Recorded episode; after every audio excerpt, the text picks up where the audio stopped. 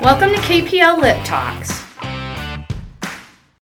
In today's podcast, let's cozy up with a good book. I'm Claudette Stockwell, the Library Director. And I'm Kim Mather, Teen and Adult Services Librarian. And what are you reading to keep you warm, Kim? Ooh, yes. Well, right now, and I have been so waiting to read this, I am reading Artifice, and it's by Sharon Cameron. And I had read a book by her, I don't know, probably a year or more ago. Is this a young adult book? It's a young adult book. Okay. Young adult. Her other book was Bluebird. I absolutely loved it. So I when I found out that this was going to be coming out, I just couldn't wait. So, but I did wait a little bit. I let some other people take it first. That's so good of you. And now I'm reading it, and I am really enjoying it. I'm probably about a third of the way through. So for me, that's pretty good because... What's it about? Well... Of course, it's historical fiction. Big surprise there. And it's taking place during World War II. And it is taking place during the Nazi occupation of Amsterdam, so the Netherlands.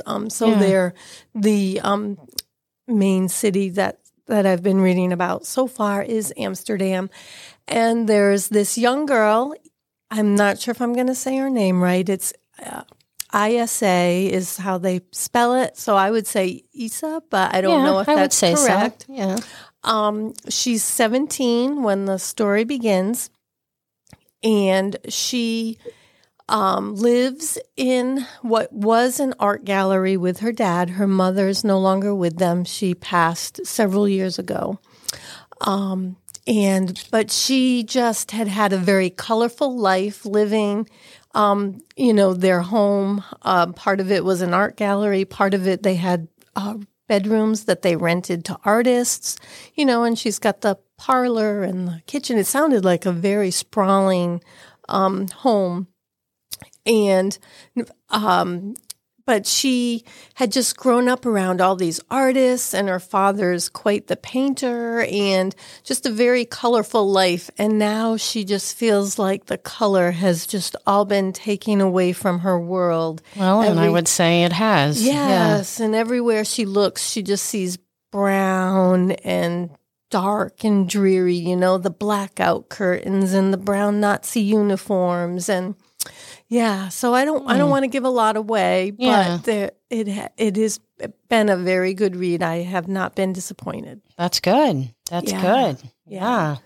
It's funny because I'm not reading any World War stuff, but I had been because both my book clubs, like in the last month, was all, kind of that doom and gloom. But I'm dooming and glooming in a different way, and I didn't realize till right before we came on. I wrote down the titles of what I'm reading that I have they're both similar subjects. Oh, that's okay. Yeah, so I'm reading After I Do by Taylor Jenkins Reid. It's an older book. It's like she published it a long time ago, but, Carrie Soto and all that made her popular. So, getting more of her books. And this is very interesting. So a couple meets in college and they fall in love. And it's like true blue love, right? Can't live without each other. And, just totally... right?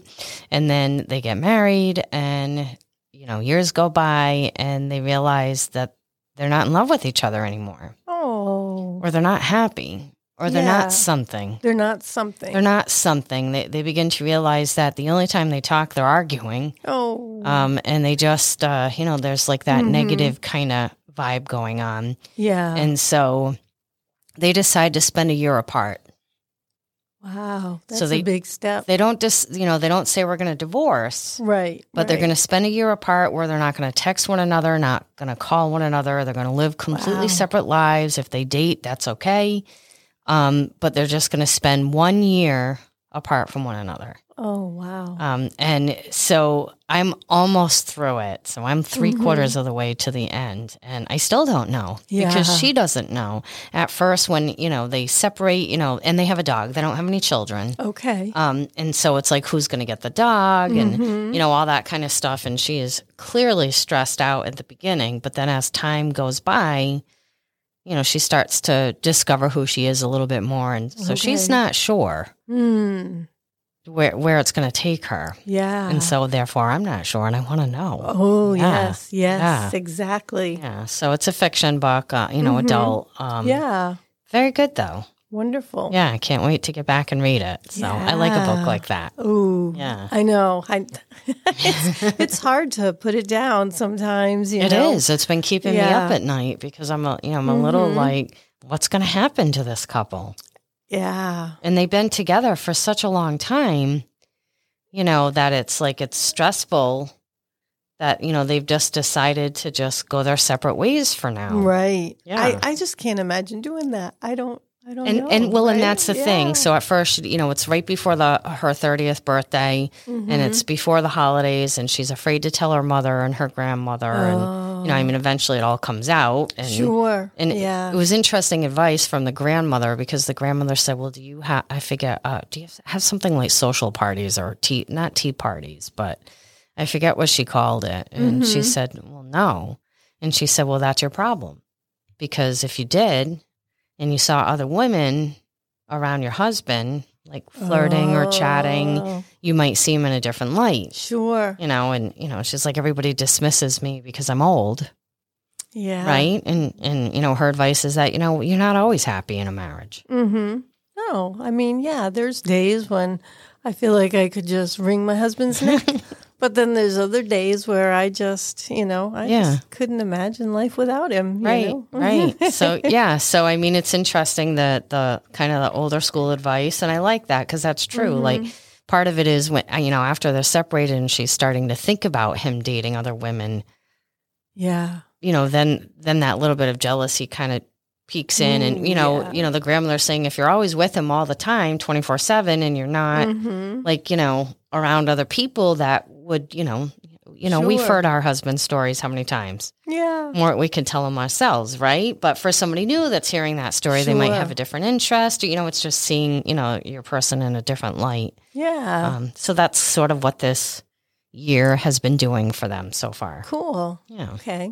Very good. Yeah. And then I guess I'll go since my other one ties together. Sure. I'm reading an ebook, so it's not even out yet. And I think I thought it was nonfiction when I started reading it. Oh, and it's not. And I don't believe it is. So it's called The Divorce by Moa Herngren.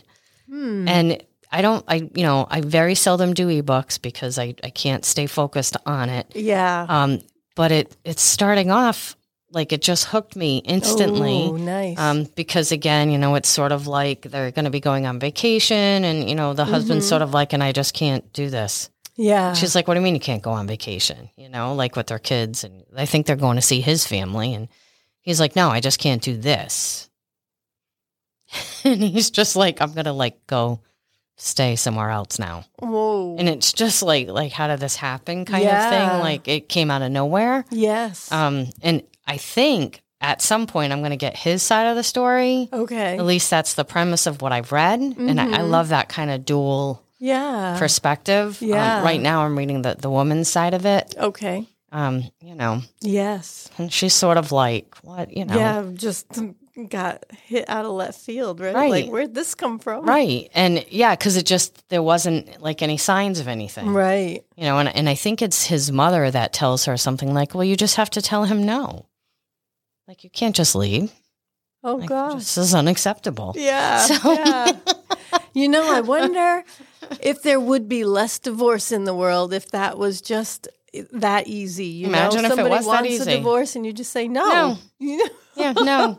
Yeah. So, and that's kind of how her response was like, well, I can just say no. Like, yeah. And he's not talking divorce. He's just like, I'm just going to go like live down the road for a while kind of thing. Like, yeah. That's crazy. Yeah, it is really crazy. So, oh my gosh. And I didn't even realize because I've been so hooked up in this After I Do book Yeah, that I haven't even been reading the other one lately. And so as I'm writing, I'm like, oh, geez, do I got a theme going on here or what? Oh, my goodness. Yeah. Not something going in the back of your mind there? No, okay, no, good, not good. Even close. It's just, weird that those two things are happening. And, of course, I'm always wanting it to work out. And, yes. You know, I always want love to prevail. Exactly. So, yes.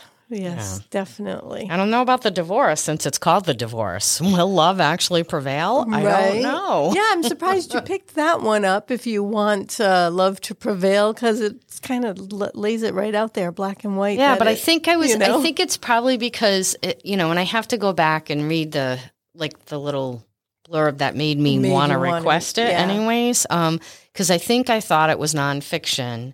And I swear it said something about both sides. And since I was married once and divorced, mm-hmm. I mean, now I have a long-standing marriage, but I like the idea of, because you only see things from your point of view. Right.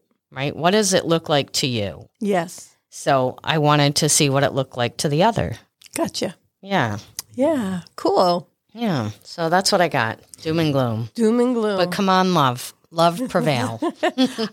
Yeah, I don't know. You're doom and gloomy because you're always like into these World War II books. So. This one that I am currently reading is a lot about art and paintings and that sort of thing. So I don't know if there's going to be any love interest. Sometimes there is. Yeah. But currently, I'm thinking that there's a character here that is going to be a love interest, but it's like I said, I'm only about a third of the way through. So they've only just kind of met. So, but I'm thinking, And this is kind of a random question, but since you brought that up, are you a fan of Sound of Music? Oh, that is one of my favorite. Yeah, me too. Because I like him. Think of is there a little romance before he goes off? Yes, I love that too. Yeah. Since I was a little girl, so yeah. Okay. Have you ever been to the Von Trapp? Resort up in Vermont? I have not either. And it's so close. We should certainly be able to do field trip. Right? Yeah. Going to Vermont. Maybe not right now. It's snow, but maybe when it's a little nicer. Yeah. I've wanted to read their story too. I just have not ever gotten around to it. There's so much that I would love to read, but I just don't have enough time to do it. Yeah. Someone just recently asked me this weekend. In fact, we were talking about books and things, and she's retired now, and she was just talking about how much she's been reading, and I isn't that wonderful? Like, I would love to have that time. I'm lucky if I can get 2 books a month in. That's probably about what I can do. I mean, unless they're short. I mean, I have another one that I'm supposed to be reading for a book club right now. It's like 600 pages, and it's not probably going to happen. I'm only about not even halfway. Like I'm 100 pages in, and it's just not holding my. Well, and that's it too. If it doesn't really grab you really quickly, for me at least anyway, I start falling asleep because I do my reading at bedtime, and like this Artifice one that I'm reading, it totally having trouble like putting it down to go to sleep. Yeah. But then there's other books I've read, and it's like if I can read 3 pages before I fall asleep, right? Exactly. It's like, oh my gosh, yeah. But so I know I got that. I'll never read all my books. No, I would. That's why they say too many books, too little time. Well, I mean, just look out the door here of our podcast room. There's so many books just right on the one shelf that you can see out there. You could read them all. I know. Oh, I do have one other one I am currently reading, and it isn't a doom and gloom. Excellent. It is a nonfiction. It is Young Forever: The Secrets to Living Your Longest, Healthiest Life. Woohoo! Yes, let's live forever. Well, and the story—it's by Dr. Mark Hyman. And so, where I'm at so far, it's not necessarily about trying to live forever, right? But to live your best life while you're here. And he has lots of great tips, and so some of them he gleaned from visiting some of the blue zones, where people have the longest lifespan. Yeah, and just kind of taking from their way of life a little bit. And so some of the lessons that he's talking about in the book are like living close to nature, and loving deeply. I was really interested when that one was in there, like how love really made such a difference in your emotions and well-being. So that was pretty cool. And then like to eat simple foods, ideally something that you've grown yourself, right. But certainly farmers markets and that sort of thing can be very beneficial.